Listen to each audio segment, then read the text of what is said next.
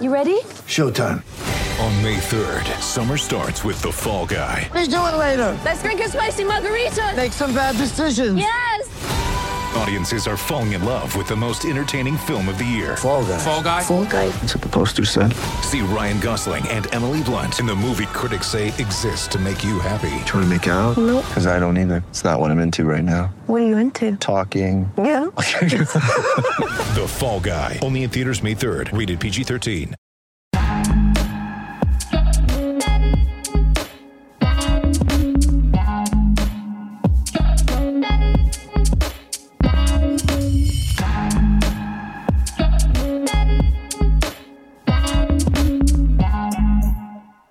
Welcome, welcome to Fearless with Jason Whitlock. I am Jason Whitlock, your host. Uh, happy Monday uh, to you and yours. Uh, happy Monday. Uh, happy start of the week uh, to you. And we have a great week of shows planned for you today. And we're going to get off to an awesome start today on Monday. What a better day to get off to a good start than at the beginning of the week. Uh, Royce White will be here, as will Steve Kim, the Korean Cosell. Uh, they'll be here today.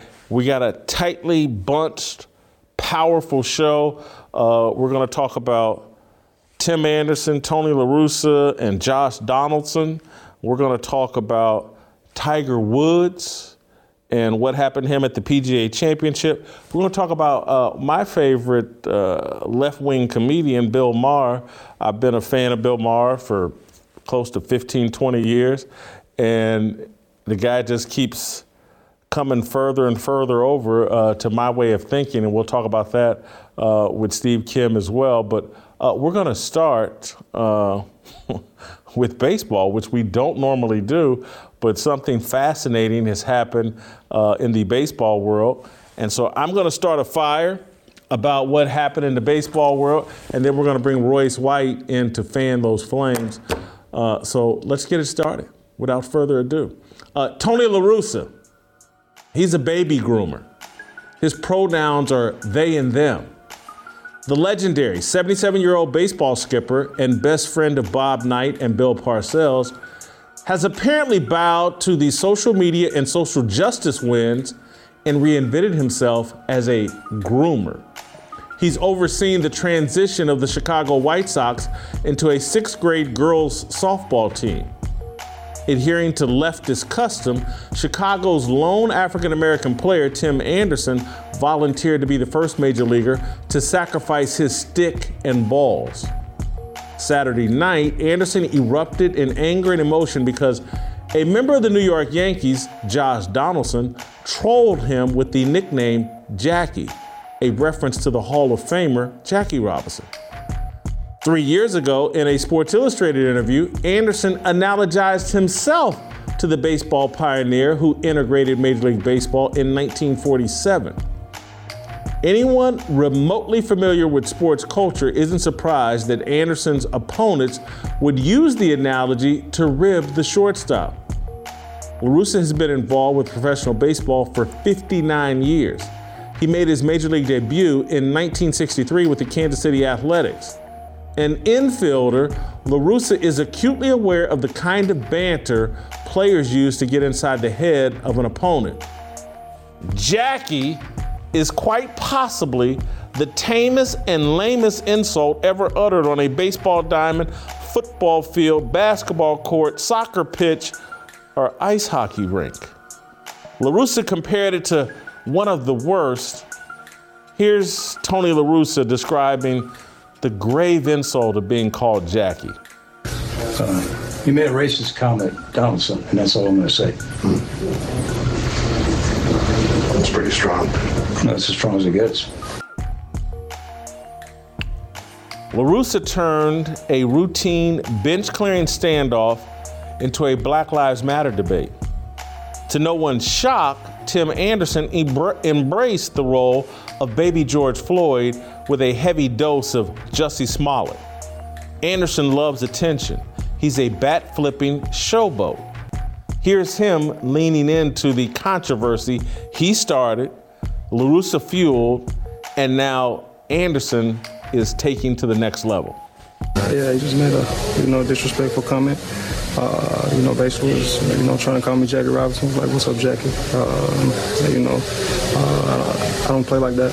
You know, I don't, I don't really play at all. Um, you know, I wasn't, I wasn't really, you know, bothering nobody today. But uh, you know, he made a comment, and uh, you know, it was, it was disrespectful, and uh, I don't think it was called for. It was unnecessary. That was when you guys crossed paths with shortstop there at the end of the third. Yeah, but that happened in the first, the first time he got on. You know, and I spared him that time, uh, and then it happened again. Um, and, you know, uh, it was just, you know, just uncalled for. You know, it's not, you know, I got time to, you know, be playing like that. How did you manage to contain yourself based on that kind of comment? Uh, you know, uh, I don't know, to be honest. you know, I, I, don't know, to be honest. Uh, you know, uh, it was very disrespectful, you know. Uh, don't want to play like that. You call it disrespectful. Tony just said it was racist. Is that accurate? Yeah, yeah. same, same, same along, along that same line, yeah. If you're going to say it, say it with your chest stuck out. Don't say it with your head down. It was disrespectful, and uh, I, I don't play like that. It was disrespectful. Yeah. He knows what he's saying is a crock of doo doo. That's why he won't make eye contact with anybody, and that's why he's mumbling and he doesn't say it with his chest out. Anderson overreacted to Donaldson's harmless jab. The race car justified Anderson's on field blowup, put Donaldson on the defensive, and summoned Major League Baseball to launch an investigation. I'd love to know what exactly the league is going to investigate. Donaldson copped to calling Anderson Jackie. Listen for yourself. All right, so first inning I called him Jackie. So let me give you a little context of that. 2019, he came out with an interview, said that he's the new Jackie Robinson of baseball. He's going to bring back fun for the game, right? And 2019, when I played for Atlanta, we actually joked about that on the game. Um, I don't know what's changed from, and I've said it to him uh, in years past, not not in any manner than just joking around for the fact that he called himself Jackie Robinson, you know. Um, so, you know, if something has changed uh, from that, like my meaning of that is not any term uh, trying to be racist by any fact of the matter. Um, it was just off of an interview that what he called himself, and we, we said that before we joked about it. He laughed, whatever. Uh, what, what is there to investigate? I mean, seriously. What's the investigation going to entail? And why is the media playing along with this? What needs to be investigated is the public mutilation of Anderson's genitals. Three years ago, in the Sports Illustrated article where he compared himself to Jackie Robinson, Anderson proudly boasted about calling Royals pitcher Brad Keller a weak ass effing N word. He called Keller a weak ass effing N word. Anderson received a one game suspension for that derogatory attack. Keller is white. I'm sure the light discipline given to Anderson for that bit of racism caught the attention of many white major league players. Anderson's defiance surely registered too. It's also difficult to miss Anderson's delusion and or racial dysphoria. In the Sports Illustrated piece, Anderson and the writer, a woman named Stephanie Epstein, insinuated that band aid, yes, band aid, the thing you put on when you get a little hurt, a scar, is racist because it doesn't make band aids in Anderson's skin tone. Here's the paragraph. I'm not making this up. This is the paragraph. It includes a quote from Anderson. This is Stephanie Epstein, some Sports Illustrated writer that I'm sure knows everything about baseball culture. And this is how Here's the quote, or here's the paragraph. Sometimes the indignities are smaller. After the Royal Series, Anderson tore up his left thumb, sliding into second in Detroit. So he dug around in the team first aid kit until he found a one inch dot the color of flesh, someone else's flesh. Quote from Anderson, that's small. We got bigger problems. End quote. But it is symbolic of his place in his sport in 2019. Anderson plays a white man's game and he plays it in a white man's band aid.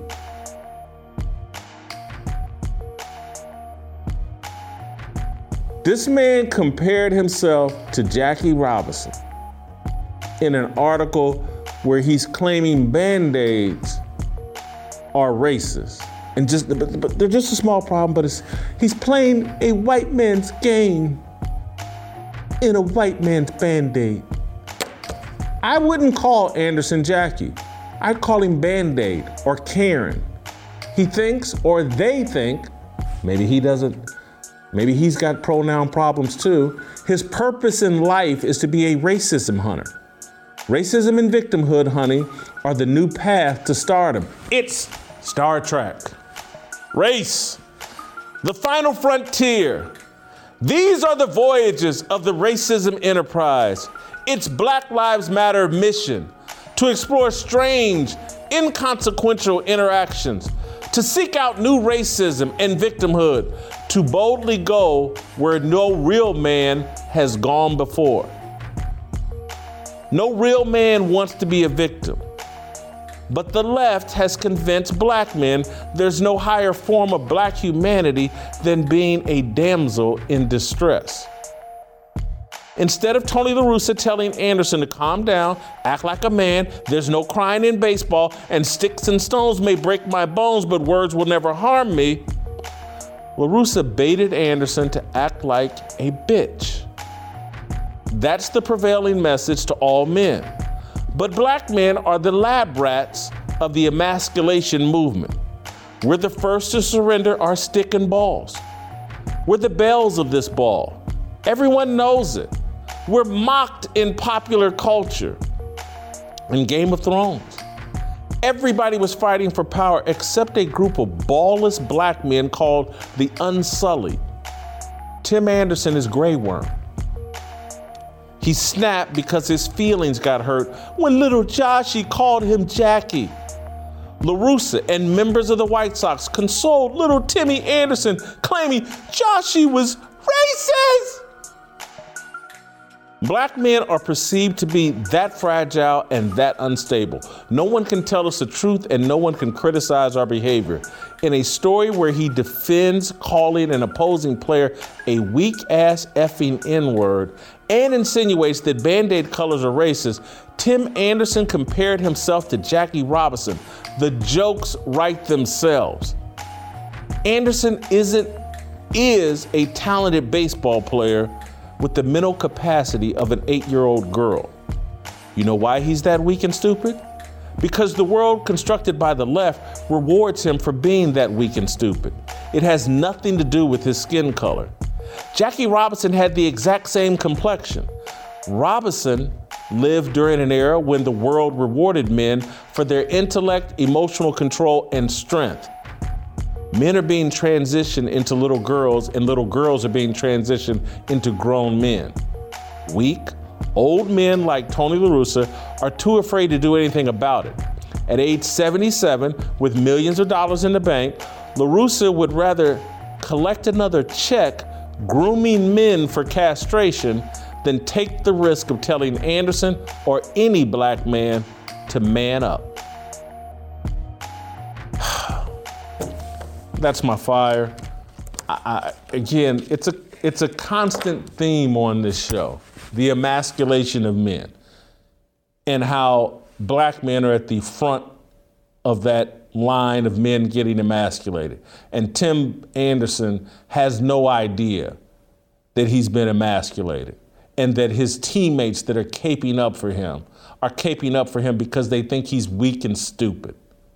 And they think if they don't pander to him, they think if they told him the truth, like, dude, he called you Jackie, shut up and play ball, that they don't think he can handle that. They got to deal with him like a little weak child, like a weak little girl. Let's throw the ball to him underhanded.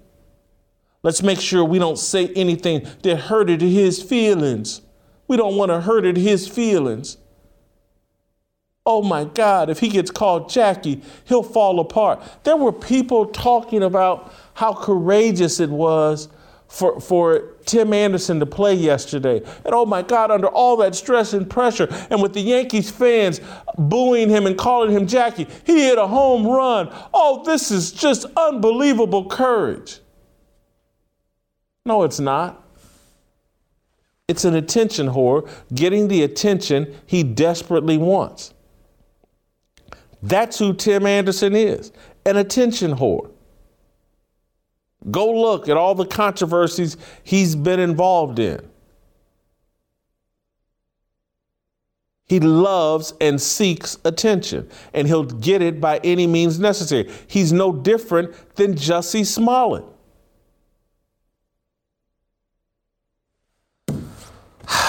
Royce, uh, let's roll out to Minneapolis, bring Royce in. Uh, hey man, what's going on with sports culture where getting called Jackie on the baseball field is somehow a shot below the the belt, and we got we got to launch an investigation by MLB. and look, I know I'm old. That's why I'm bringing you in. You're not old. You're still playing. You're an athlete. You're you're just in your early 30s, 30, 31 years old. Is it out of bounds? Do we not trash talk anymore in sports? Are people that weak and fragile? This entire thing is, is outrageous. Um, you know, these these are champagne problems from from people who are completely detached with the real the real issues of the world. And I thought it was completely ridiculous for Anderson to reference reference himself as Jackie Robinson in the first place uh, let alone get mad for Donaldson referring to him as Jackie when, when it was just a, a you know a repeating of his own characterization. And, and I thought it was ridiculous for Donaldson to even qualify it and, and apologize. And and La Russa is way way out in left field. Um, but but as petty as this is, the, the cultural implications are are huge. They're they're uh, incredibly big, and the cultural implication here is that racism is going to continue to be used as this, uh, you know, w- way to categorize and, and, and, and clump together anything that's anti-narrative, anything that's anti-establishment, and, and they'll do it through a string of, of vastly different instances. You got this will be called racism, I'll be called far right, you'll be called far right, Steve Bannon is a white supremacist, and they'll tie it all to the Buffalo shooter as the outcome of when uh, white supremacy and violence goes too far. And the great scam and lie of it all is that they want black people to become victims of, of, of race violence. And the Buffalo shooter situation does seem to be an, an instance where where it was a racially motivated uh, attack on black people.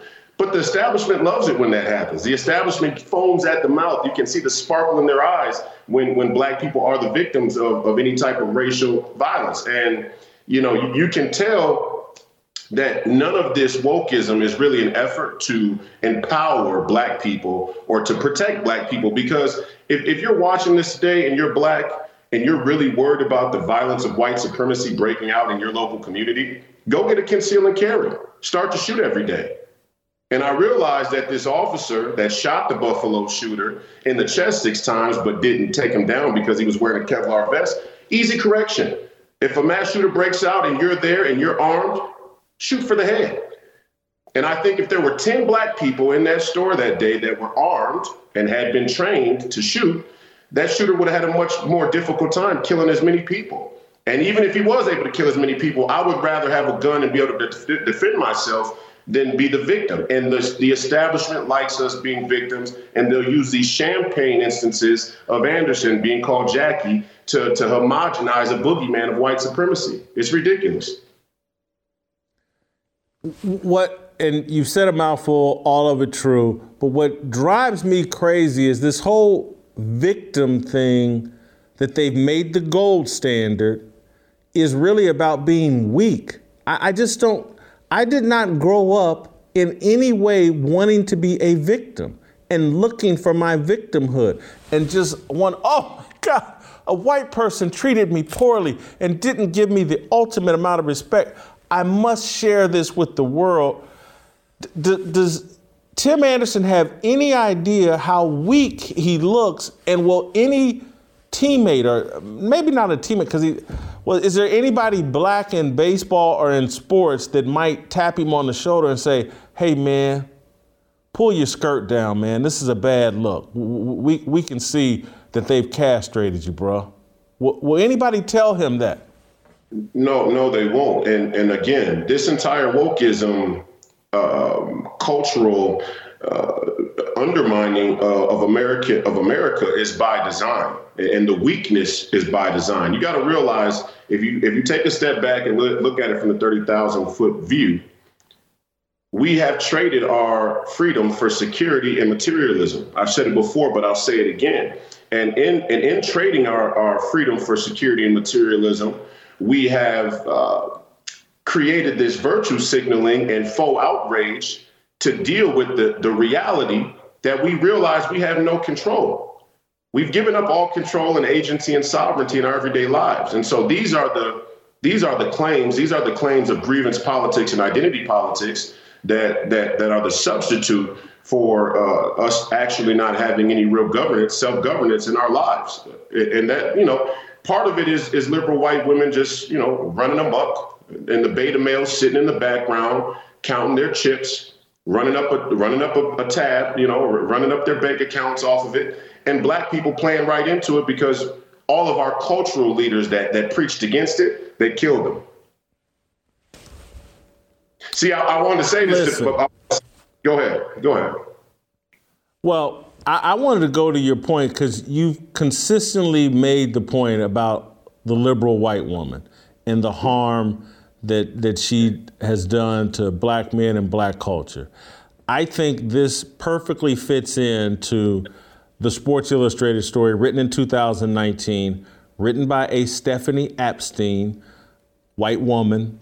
I would, I'm sure, a liberal and and and just like, hey man, you got to be careful with who you give access to to frame your image.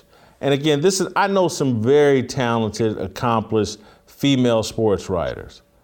But I also know that they many of them uh, tend to write from a point of view and perspective that's not consistent with the male masculinity motif or whatever. And so this guy let some liberal white woman write a piece framing him in 2019.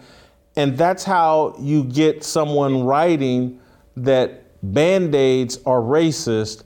And this is a symptom of just how much oppression he faces and how isolated he is. That even when he gets an owie on his arm, he can't find a black band aid this is like she put a clown suit on this guy, and I'm not sure he's remotely aware of it. Yeah, no, I think I think he understands it. I think a lot of these woke athletes understand the way they're being used by the establishment and by the narrative, um, and it's a way for us to try and hide from taking any responsibility, right? And all of this perpetual victimhood and, and weakness, again, is is a is a predicate for us to give over our authority to government. That's the slow encroachment that's taking place here.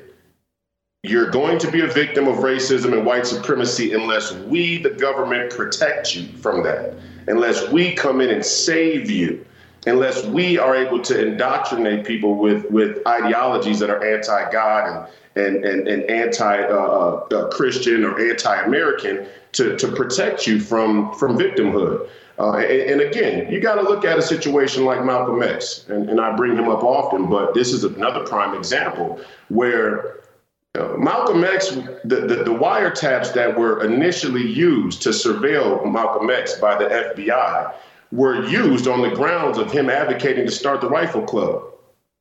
And a lot of people think Malcolm X was killed because he was black and the implications of him being black, but I, I tend to believe that it was his advocacy of Second Amendment rights and his nationalism, black nationalism, and that black nationalism would eventually merge with white nationalism, and that the Second Amendment and the, the independent business owner and entrepreneur are the bastion against globalism and ec- economic imperialism. This is a deep, deep three layered, four layered, 10 layered game that the mainstream media has been commissioned to play with the minds of everyday American citizens. Go get a gun. It was never for the United States government to ensure your security. And as we as we surrendered our security to the government and to the state during the rise of you know our industrial stage and, and now even more into the radical consumer stage, these are all champagne problems. And we're all getting off by virtue signaling and having full outrage because we know we don't have any real control. We, we know that we're at the government's whim, we're at the establishment's whim. And, and that makes us radically anxious and, and depressed. And, and the liberal white woman is the prime example. Royce, I want you to expand. You've said something fascinating here that you saw saw or see a path where black nationalism and white nationalism could merge and and find some synergy and unity. Could you expound on that? Why you believe that?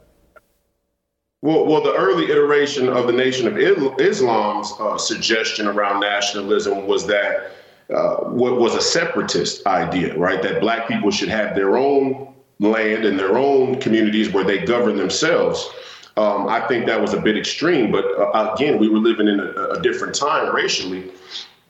But I think today to say that black people in America should be nationalists in their mindset and should look and aim to see the black community as as um, uh, a fundamental pillar of America of the uh, the fabric of America, and that the rise of, of black communities, the rise of black families, the rise of black individuals is a net positive for the overall rise of America as a nation, is fundamentally and categorically true.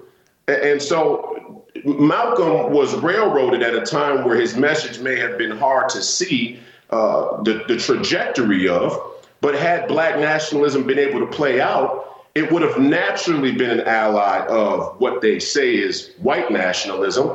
Because truly, the, the, nationalist mindset is just to say that once we create a borderless society, once we create a global governance, we lose what America's founding values are, which we can see because the left constantly tries to attack the Constitution and makes all of America's sins, uh, uh, you know, uh, a justification that or, or a validation that America is inherently bad or evil. Um, but but as we go to globalism, we will lose what it is to be America, and that goes for Black people too. And on the way, Black people will continue to be victims, right? Right, convenient victims to point to against the liberal neoliberal left's real enemy, which is the working class, but also white Christian men. Royce, what, what I always heard uh, from the Nation of Islam. What a, you know, the autobiography of Malcolm X is my favorite book of all time. Probably read it a half dozen times. Uh, when I was in college, I listened to a lot of Farrakhan tapes. I've never hidden that. And the message that always appealed to me was self responsibility, self destiny, agency. You're in control. That's what always appealed to me. And that's why what you said rings true to me is because in my early intellectual development, the nationalist, black nationalist movement appealed to me because of self responsibility. And that whole belief in self responsibility is why I've been able to build relationships in agreement with conservative white people who believe in self responsibility.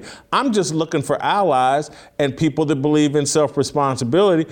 And I'm just not going to be an idiot and act like that this country hasn't been good to me, that the sacrifices generations made before me, my parents' generation and generations before that, hasn't made America the ideal place for a black man to live and to achieve. And I, want to partner with and be in league with whoever believes in self responsibility and whoever believes in God. And, and I don't care what color they are. Well, there's two there's two questions to answer at once, and we have to be able to answer them simultaneously. Is the game and the system rigged? Absolutely. Is the rigging of the system all uh, 100% predicated on race? No, it's not. It's it's more predicated on classism and elitism. And black people as a group, but all working class people and all citizens as a group have to have to ask ourselves what what is the answer for us as individuals? Is it for us to quit in a rigged game as individuals because it's rigged? No. We have to continue to develop ourselves and, and continue to work on ourselves and become the best we can be uh, so that we can fight a system that is definitely rigged. Um, but but mostly what the liberal establishment has has suggested or promoted is renounce America, renounce your citizenship, renounce your individuality, renounce all of your power over, and we'll sort out will sort out all of the fairness or unfairness for you. And the, the real truth behind it is they don't plan for the system to be any fair once they take over. They, they, they plan for themselves to be in a position so strong that we'll all have to bend the knee or not be able to eat, not be able to access water, not be able to own land, not be able to own a, a gun, not to have any ownership. That's the communist model, is that the individual has no ownership and not just your individual, not your individual self, but individual in the terms of business as well. You won't be able to own a company. You only be able to own a company through the state. Uh, you know, or actually, the state will only be able to own a company, and you'll be you'll be the manager of, of a company that's state owned. That's communist China. Okay, so you know, Malcolm was brilliant when he said the price of freedom is death. And I think that's something black people have to really take to heart. The price of freedom is death. And he doesn't mean that becoming free happens once you die. It means that you have to wrestle with and accept that death is a possibility that comes with freedom. Okay, and and what's what's interesting about that Malcolm X quote, which is infamous, one of his infamous quotes, is that it was originally said by Thomas Jefferson, right? So for for all of the all of the criticism around America's founding fathers and the inception and the Constitution and the racism and the slavery, Malcolm X's one of Malcolm X's most profound quotes comes from Thomas Jefferson. Mm. Malcolm X, Thomas Jefferson, they don't think much different than me.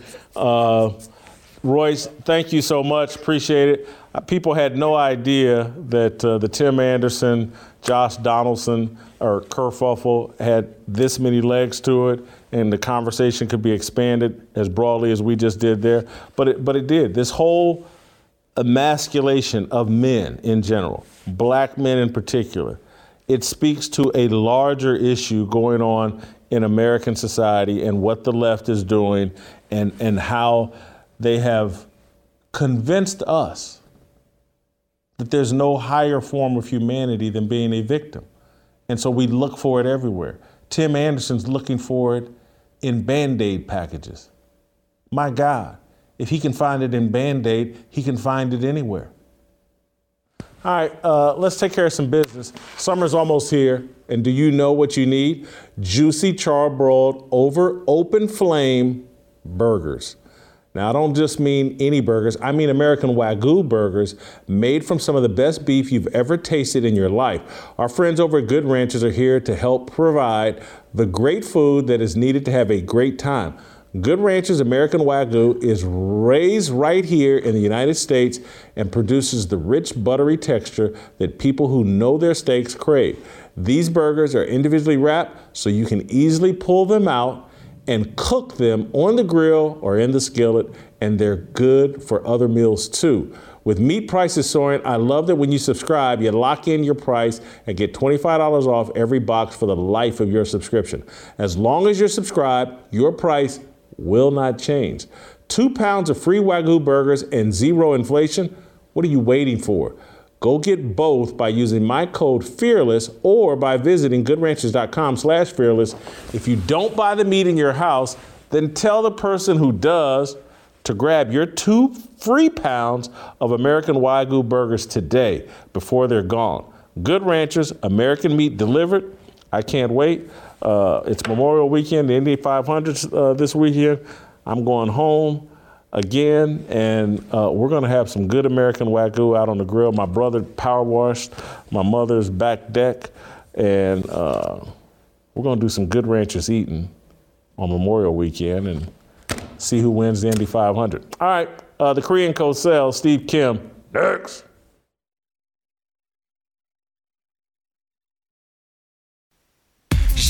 나 빨리 박수 쳐 기다리지 말고 서둘러 reason that I'm back is to feed you raps I see that you are 배불러 so fly All right, welcome back. Uh, time to roll out to uh, Los Angeles and bring in uh, our main man, uh, Steve Kim, the Korean Cosell. Uh, Steve, uh, welcome back to the show. I had to talk to you about this uh, Tim Anderson, Josh Donaldson, Tony La Russa, White Sox, Yankees. Uh, oh my God, uh, Tim Anderson, he was called Jackie, and that was racist and and I, have never seen a more overblown thing than this. But it really doesn't surprise me because Tony La Russa is a 77 year old geezer stealing a million bucks or a million and a half dollars from the Chicago White Sox, just trying to wrap up his career. And the last thing he wants to be accused of is being racist. So he threw gas on this whole deal uh, with Tim Anderson. But I, I, can't wait to hear the Korean Cosell. I, literally, I'm calling you the Korean Cosell. That's probably racist if we ask Tony La Russa and Tim Anderson. Yeah, the Chicago woke Sox. That's what they are nowadays. And I don't know what is more insulting. What Josh Donaldson said in ribbing Anderson, or Anderson actually comparing himself to Jackie Robinson at all. The irony of saying that your Jackie Robinson, knowing what he went through as he came into the major leagues in 1947 to break the color line, and to paint Josh Donaldson as this modern day Enos Country Slaughter, who was one of many players who openly rebelled and taunted Robinson, it just goes to show you that there are different sets of rules. The one mistake Donaldson made, I think two of them. Number one is not realizing there's a different set of rules now. You're not allowed to rib Anderson. And then he basically somehow him and Aaron Boone are trying to softly apologize, which they shouldn't at all, but uh, I guess they're forced to.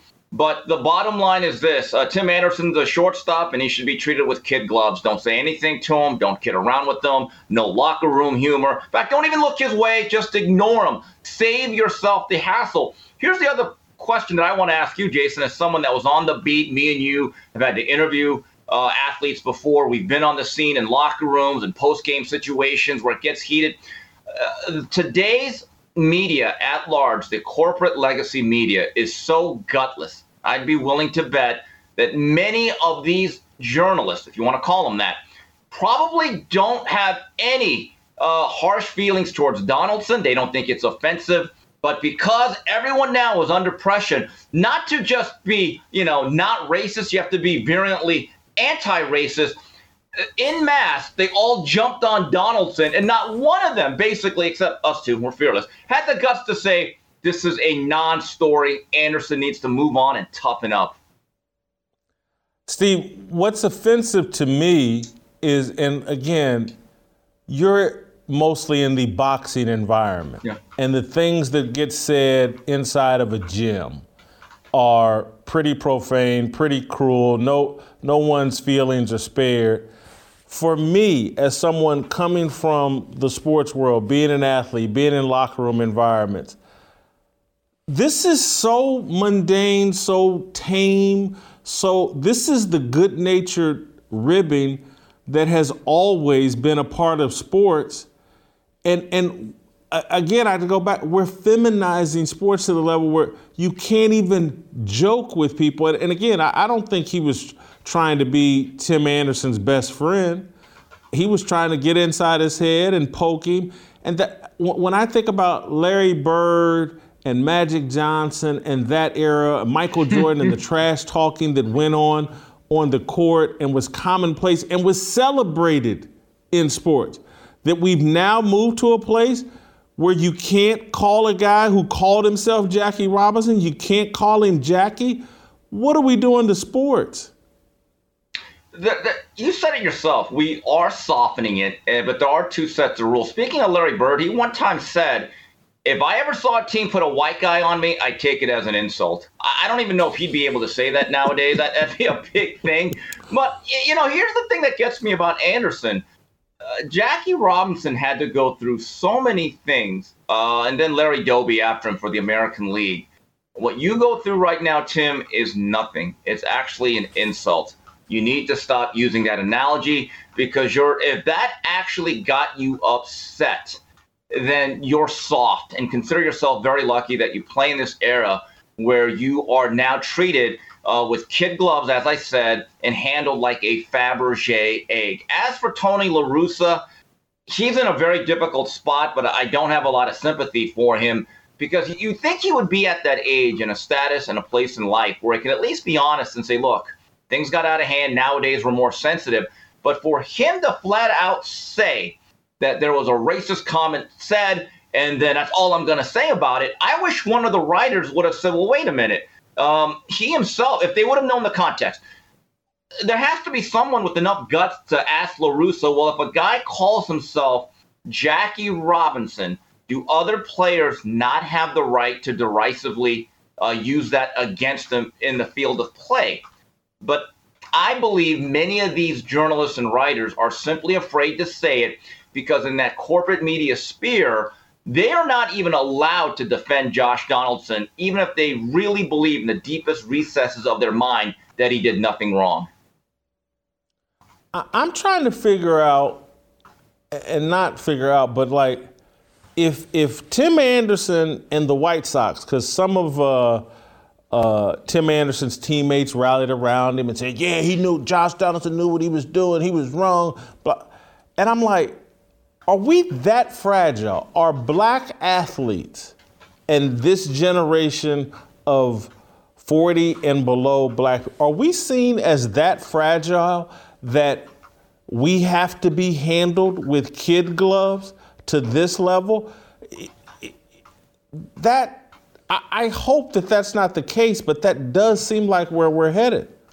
Well, look, that's the new standard that's been set by everybody. Um, as relates to his teammates, in situations like this, what I have noticed, Jason, is that this then becomes the uh, oppression Olympics, and you're almost bound to defend the teammate, especially if he's a minority, and because you want to get points, you want to get social justice points. You want to have that equity. And then you want to be invited to the cookout. And then you want to be known as an ally. And it's ridiculous. A lot of this is about show and tell. Like, see, uh, I defended the guy, I, I, I got his back, and I'm down with the cause. There's, I just don't think there's a lot of sincerity in this, and I, I kind of feel bad for Josh Donaldson. But I hope he realizes the minute you capitulate and you give in and you apologize, that is a slippery slope where you start to go down the abyss. I I would have, and again, this is not realistic, but if I'm Josh Donaldson, I would have said, uh, I said what I said. You people don't have to like it, but I am not taking it back. I am not sorry. Unfortunately, the issue then becomes the organization themselves. They may have actually forced Josh Donaldson into an apology. That much I do understand. Well, hats off to New York Yankees fans who booed uh, uh, Tim Anderson and caught chanted Jackie at him. Uh, hats off to them for not backing down. Uh, you know, at least somebody's got a pair uh, still swinging between their legs, and some and some women with some balls as well. Uh, I want to I want to move on to my favorite athlete of all time. you know, what is Tiger like? 25, 30, 40% tie. Does that make him your Asian brother from another mother? Uh, I, am I'm, I'm sure you're some sort of Tiger Woods fan. Uh, he withdrew uh, from the PGA Championship this weekend after a third round 79. I watched every stroke of that. I'm a Tiger Woods nut. I got on my ESPN Plus and and watched that disaster. Uh, and and here was the conclusion I came to, Steve either, and, and you help me decide, either Nike is afraid of Tiger going and playing in the State Farm Buick Open Honda Classic Championship and not making the cut. And so that's why he's only competing in majors at this point because, like, oh, it's heroic. He made the cut of a major. Or if he misses the cut in a major, it's not as embarrassing as missing the cut at the Buick Open or one of these mundane, regular uh, golf tournaments. But if Tiger ever wants to return to form, any type of championship caliber form, he's going to have to go out and grind it out on the regular tour and get back into playing form. He can't just do it by cherry picking the majors. If, if he does, he's going to do what, what we've seen in the last two majors. He'll have a couple of decent Thursdays and Fridays and then look like, you know, a guy that's just not in shape mentally or physically for the third and fourth round of these major tournaments. He's got to get out here and grind if he wants to get back to any type of championship form. Well, first of all, I am not a fan of Tiger Woods. I'm that rare Asian. I'm a good driver, bad at math, and I hate golf. I, I, sorry, the Cablinasian has never done it for me. I've always believed that his impact on the world has been overblown. I've never understood it. I don't even think, look, I'm not saying he's not an athlete, but the average ordinary four round prize fighter is a better athlete than any golfer. Okay? Bottom line, and I will die on that hill 50 different times. Now, as it relates to Tiger Woods, what is he right now? I've used this analogy before in boxing. One of my favorite movies, The Blues Brothers. Remember at the end when they had that great concert to save the uh, the nun and her church? And they said, okay, we have 100 miles to go. We got a full tank of gas, and we're wearing sunglasses, and it's dark outside. So they have to get to the, the city assessor's office to drop off the check. And finally, the Blues Brothers, Jake and Elwood, they pull up, and all of a sudden they get to, the, and the car just blows up. Remember that black car? That's Tiger's body. That's Tiger's body. Jay, I completely disagree with you. He's at that point like that classic car. You can only drive him once a week on Sundays maybe on Whittier Boulevard for the car show, drive him nice and slow. Don't take him out on that road trip. He's not meant to drive in traffic every single day. He's not. But in my view, now, didn't Tiger win a majors about four or five years ago? It was a great Cinderella story. 2018 or it was so. Just a couple of years ago, he he won okay. the Masters. Just a he yeah. won the Masters. Okay, that should have been if he's Muhammad Ali, which he isn't. But if you're going to make that an- analogy, that should have been his Muhammad Ali beating Leon Spinks in the rematch moment in 1978. It was very obvious that after the Rumble in the Jungle, the Thriller in Manila, Muhammad Ali was at the very tail end. He got beat by Leon Spinks in his seventh or eighth pro fight. Then they have the rematch five, six months later at the Superdome, and he wins that fight to become the first three time heavyweight champion of the world or something. And it was a great momentous occasion. He should have walked away then. Because after that, for Muhammad Ali, was an ill fated fight against Larry Holmes and then Trevor Berbick, which was utterly forgettable. Tiger should have walked away then. Bottom line look, go to the seniors tour. That's what he should be doing. But for Tiger Woods, who at one time was on par, pun fully intended, with Jack Nicklaus, this is now sad. I'm not even a Tiger fan and I feel bad for him. But but I'm just telling you, Jason, he's not. He does not have enough in the gas tank to play regularly. He just doesn't. His body is completely broken down. Okay, I'm not even going to debate you. I disagree with you, but I'm not going to debate you on that because look, you win the Masters, and eh, the Tigers just 46 you still go out and compete and play. You just won the Masters. Heck, you, if he doesn't have that second car accident, you know, maybe he wins this year's Master because Augusta sets up well for him and he knows the course uh, really well. You, you don't walk away and retire after winning the Masters, particularly before this last accident. But here's the question I, I, I want you to ask yourself because – what you're saying may be true, but we'll never know if all he does is go out and cherry pick major tournaments to play in. And so, what do you think is driving his decision at the moment to only play in majors?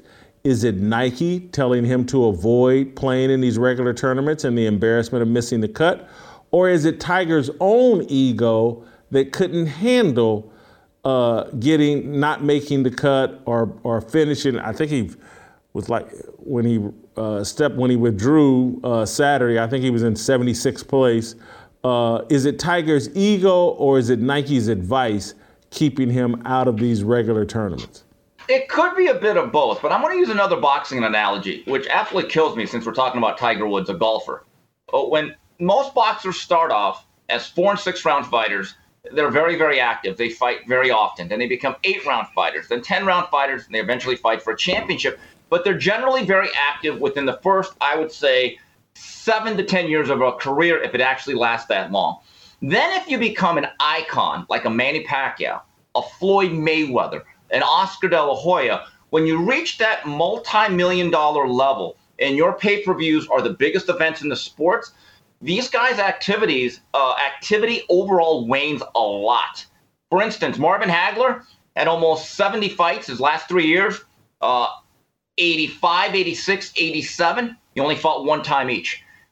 There comes a point in time where I believe that Tiger, who's given so much to the sport, he's done it his whole life. I think mentally, he might be more fatigued than his body is broken down physically. In other words, a guy like him can get up for the US Open, the British Open, and the Masters, and I guess whatever that other majors is. So if you allow him to prepare three to four months, like a lot of fighters do with the training camp, to get in there once or twice a year, they're up for it. But if you're going to ask them to play eight to 10 to 12 tournaments a year, Jason, trust me, there will be a lot of tournaments that right around the 53rd hole, he's just going to wave the white flag and say, nah, I'm good. I'm good. I actually think, uh, and again, I'm going to defend Tiger here. At this stage of his life and his career, because I know what he means to the television ratings of the PGA, they should be thankful that he's even doing this at this moment. Steve, you're not a golf fan.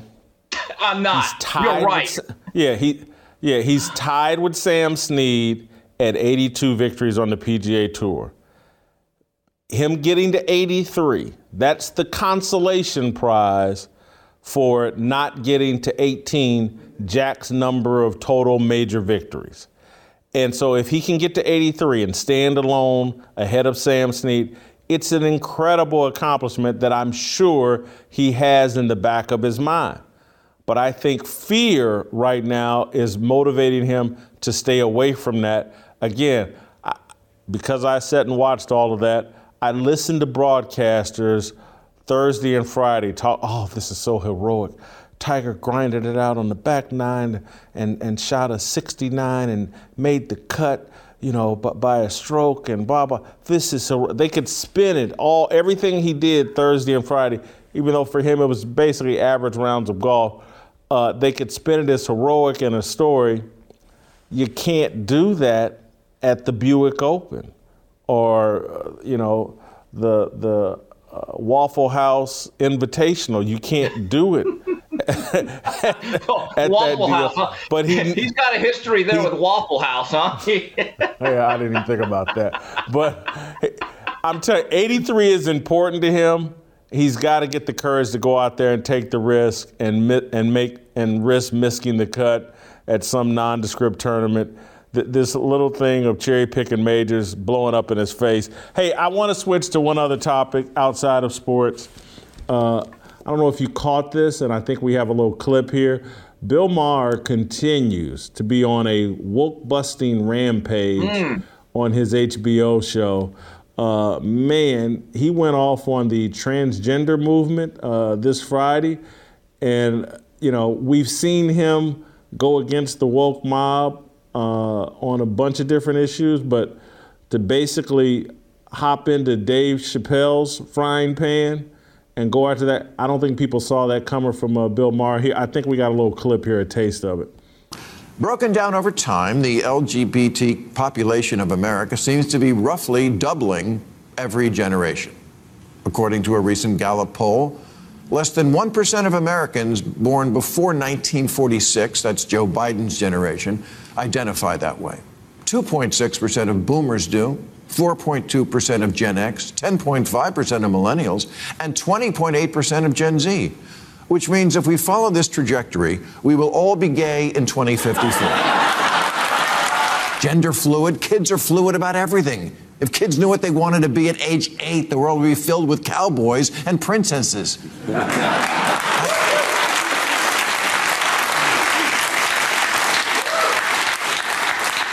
I wanted to be a pirate. Thank, Thank God nobody took me seriously and scheduled me for eye removal and. I'm. I've been tracking Bill Maher getting red pilled for a solid year, year and a half, maybe two years. I've always liked Bill Maher because I thought he was honest, I thought he was smart, and I've been saying ever since Trump got out of office, now that he doesn't have Trump to talk about, he's going to have to deal with the truth. And once he starts dealing with the truth, he's going to figure out how BS the woke is. Uh, your thoughts on the red pilling of Bill Maher? All I could say is after those clips in his past weekend show, if he does a concert at the Hollywood Bowl, I, would get extra security if I'm Bill Maher. Um, but you're right, though. you know, there was a point where I watched that show weekly for years, and there came a point, probably halfway through the Trump administration, where I said, okay, I can't take it. I, I thought Bill lost his way. Now it looks like he's getting back onto the plantation. And I think there's another factor here. I believe he lives in California. Anyone that has a shred of honesty and intelligence or a mixture of both can't see what is going on in our state. Just driving around the city, looking at the crime reports, watching any type of news that has any integrity, and think what is taking place in our city is acceptable over the long term. And but this is where people will rip Bill Maher. They only get honest or get outraged when it affects them directly. And I think that's one of the issues people have with the elite. That when you're on the ivory tower on top looking down at us peasants, you don't care. You want us to eat cake. As soon as it affects you, now all of a sudden you become honest and a speaker of truth. But I will give Bill Maher credit given the fact that the circles that he runs in, uh, I would bet because I think I've gone through this, you've probably gone through this. When you make your beliefs on this side of the fence, and I guess you want to call it right, so clear, and with the platform that he has, he's probably lost friends. And for him to do this so consistently the past 12 to 18 months, as you said, I'll give a tip of the cap. He does deserve some credit. Well, he deserves some credit, but I also think he's a businessman that has his finger in the air uh, that can see that the independent route is the way to go moving forward. And so he started this uh, podcast network of his own, Club Random, I think he calls it. And I think he sees that as the future. He wants the same independence Joe Rogan has, Adam Carolla. Adam Carolla was on his show this past weekend. And so I think he's building his path towards independence and away from the corporate purse strings of an HBO and any other network. And you know, I, I think this is he signed a two-year, I think, extension, and I think this is it. He hopes that his podcast takes off. And did not just see Conan O'Brien just got a deal for his podcast there for 150 million bucks. Mm. Bill Maher wants some of that type money. Uh, let's keep it moving. I think it's time, and let's uh, wrap up the show because I think it's time for my favorite segment, the approval rating.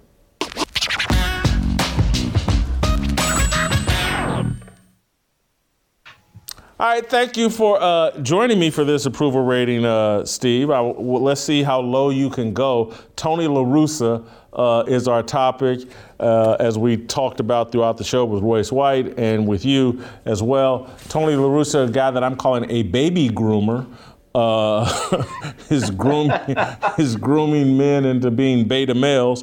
Uh, so uh, job performance, I think the White Sox, I think they, they swept that doubleheader, and now they're one game above 500 uh, this year. So, uh, you know, Tony Bruce has had a lot of success over the years uh, won some World Series, very well respected. I'm going to give him a 15 in job performance uh, as a manager of the Chicago White Sox. Yeah, I looked up their record. They're 21 and 20 now, and they're not out of anything. This thing is a marathon. I gave him a 10 though. Um, just that whole thing just kind of bothers me. Now, if you want to go overall job performance, which we're not doing, you could probably go higher. But right there, he gets the Bo Derek. Uh, character is our next. Uh, I'm calling him a groomer, so I don't know how I could be too high uh, in character, and so I'm not. I give him a 10. I'll go Bo Derek in terms of character. I think his behavior this weekend, uh, low character, Tony La Russa a 10 in character? Oh, he's a character now. He's he's a Captain SJW, and I gave him a five. No respect for that. No respect. He knows what he's doing. Um, he's he's appeasing the mob. He is playing to the crowd. I think the word is called pandering, and that's what he's doing. A five. Uh, authenticity. I think he's completely inauthentic. Guy's best friends with Bill Parcells and Bobby Knight and now he's a he's a woke social justice warrior. Are you kidding me? Now he's you know captain of playing the race card. I don't find it authentic at all. This guy's been in baseball since professional baseball, major league since 1963, and and someone getting called Jackie is racism and this uh, shot below the belt. Give me a uh, give me a break. Guy's completely inauthentic. I give him a five. You know, I'd like to see if Bill Parcells or uh, Robert Montgomery are still friends with them. I, I would bet that those two guys were probably sh- rolling their eyes, shaking their head. And I, I don't know. If I was those two, I would take him off the text chain. I gave him a three. I'm sorry. There's nothing authentic about what Tony La Russa did this past weekend. I would love to see Bobby Knight's text string uh, and who he's in a text string with, and if he knows how to text. Uh, it factor. Uh, look, the guy's had a lot of success. He's been involved in baseball 59 years. I give him a 16 in it factor. You know what? This is where I actually did factor in his whole career. And I still remember as a kid, he was the manager of the Chicago White Sox in the early 80s, actually won the AL West. And then he had, I would think, a dominant run, even though they only won one World Series with the Oakland Athletics he was ahead of his time in terms of the bullpen usage and platooning and all that stuff. And I think he won a title or two with St. Louis. Look, when you hire a Tony La Russa, even at this age, that means you have a shot. That that's a serious manager with Hall of Fame credentials. So with that, I have to give him credit. I gave him a 20. All right, uh, you've got him at 38, a dumpster fire. I have him just barely candlelit at a 46. Uh, mm. Steve, thank you uh, so much uh, a great start to our week here on Monday. Korean Cosell, I'm going to let you go. And I'm going to let you guys go because I hear tomorrow, and that means we'll see you tomorrow. Nothing in life like freedom. Came like a fighter, striking like a ladder, making all this moves for freedom. I want freedom. No negotiation, my sister, no relation. We all just wanna have freedom. Sitting on a corner, never been alone. I'll break my back for freedom. Blessed, we are living, get back. We are receiving, all deceiving. We all wanna be free. We want freedom. I just want, I wanna be. I just want, I wanna be. I just want, I wanna be. I just Bye.